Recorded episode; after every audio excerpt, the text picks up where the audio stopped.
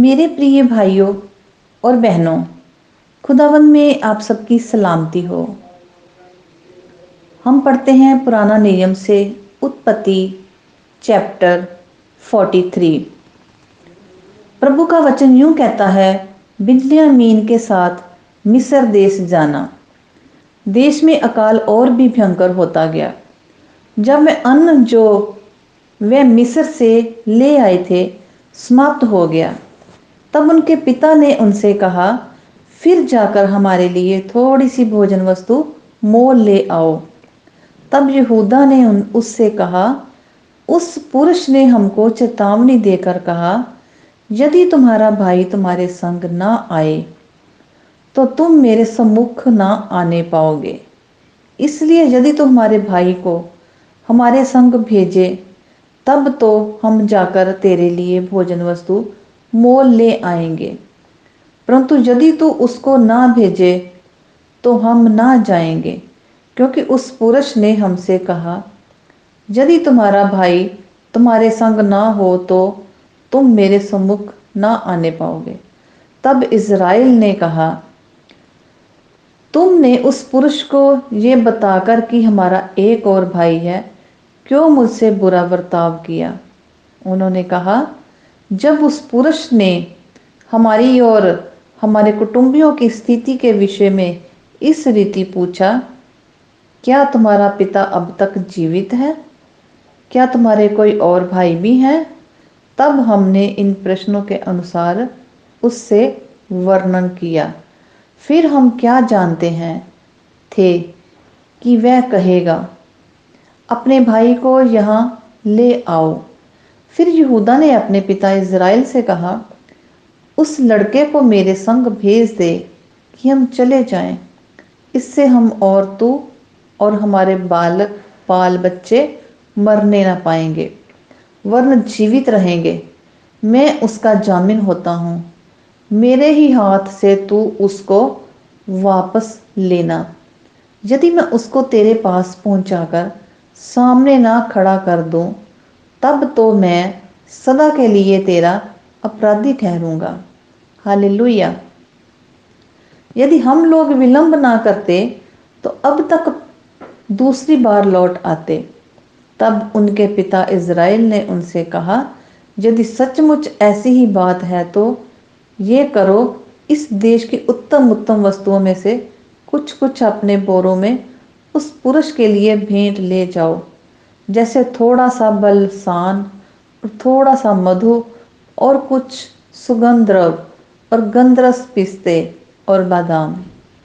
फिर अपने अपने साथ दूना रुपया ले जाओ और जो रुपया तुम्हारे बोरों के मुँह पर रखकर लौटा दिया गया था, उसको भी लेते जाओ। कदाचित जे भूल से हुआ हो। अपने भाई को भी संग लेकर उस पुरुष के पास फिर जाओ। और सर्वशक्तिमान ईश्वर उस पुरुष को तुम पर दयालु करेगा, जिससे कि वह तुम्हारे दूसरे भाई को और बिन्यामीन को भी आने दे। और यदि मैं निर्वंश हुआ तो होने दो। तब उन मनुष्यों ने वह भेंट और दूना रुपया और बिन्यामीन को भी संग लिया और चल दिए और मिस्र में पहुंचकर यूसुफ के सामने खड़े हुए। उनके साथ बिन्यामीन को देखकर यूसुफ ने अपने घर के अधिकारी से कहा, उन मनुष्यों को घर में पहुँचा दो और पशु मार के भोजन तैयार करो, क्योंकि वह लोग दोपहर को मेरे संग भोजन करेंगे। तब वह अधिकारी पुरुष यूसुफ के कहने के अनुसार उन पुरुषों को यूसुफ के घर में ले गया। जब वह यूसुफ के घर को पहुँचाए गए तब वे आपस में डर कर कहने लगे, ज़ोर पया धरती पर। पहली बार हमारे बोरों में लौटा दिया गया था। उसी के कारण हम भीतर पहुँचाए गए हैं, जिससे कि वे पुरुष हम पर टूट पड़े और हमें वश में करके अपने दास बनाए और हमारे गधों को भी छीन ले।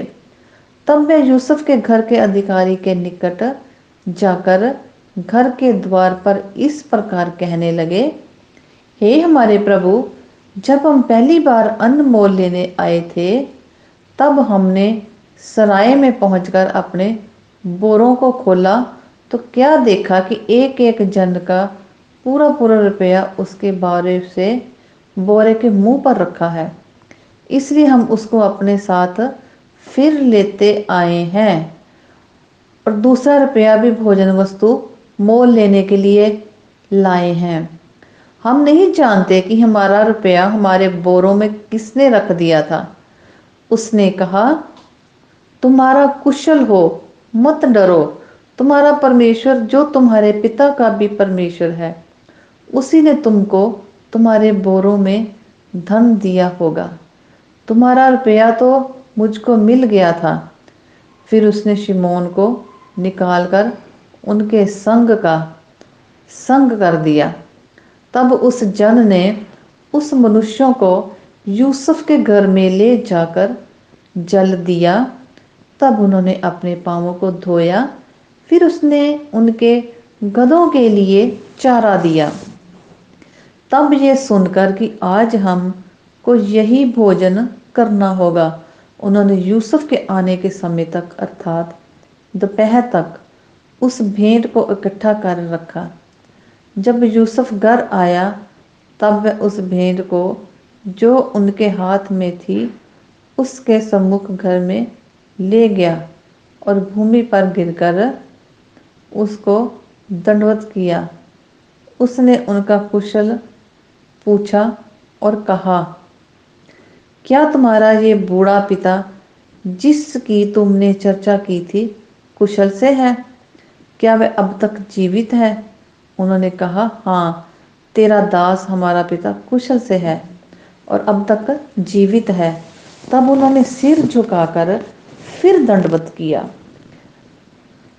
तब उसने आँखें उठाकर और अपने भाई, सगे भाई बिन्यामीन को देखकर पूछा, क्या तुम्हारा वह छोटा भाई, जिसकी चर्चा तुमने मुझसे की थी, यही है?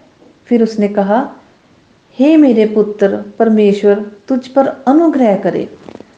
तब उसने अपने भाई के स्नेह से मन भरकर आने के कारण, मन भर के आने के कारण, और ये सोच कर कि मैं कहाँ जाकर रहूँ यूसुफ तुरंत अपनी कोठरी में गया और वहाँ रो पड़ा। फिर अपना मुँह धोकर निकल आया और अपने को शांत कर कहा भोजन परोसो, तब उन्होंने उसके लिए तो अलग और भाइयों के लिए भी अलग, और जो मिस्री उनके संग खाते थे, उनके लिए भी अलग भोजन परोसा। इसलिए कि मिस्री इब्रियों के साथ भोजन नहीं कर सकते वर्ण मिस्री ऐसा करना घृणित समझते थे, यानी कि बुरा समझते थे, नफरत करते थे, और यूसुफ के भाई उसके सामने बड़े बड़े पहले और छोटे छोटे पीछे अपनी अपनी अवस्था के अनुसार क्रम से बैठाए गए। ये देख के विस्मित होकर एक दूसरे की ओर देखने लगे। तब यूसुफ साम अपने सामने से भोजन वस्तु में उठा उठा के उनके पास भेजने लगा और बिन्यामीन को अपने भाइयों से सात गुना भोजन वस्तु मिली। इस प्रकार उन्होंने उसके संग मन माना, खाना, खाया, पिया। पाक कलाम के पढ़े और सुने जाने पर खुदावंद की बरकत हो। आमीन।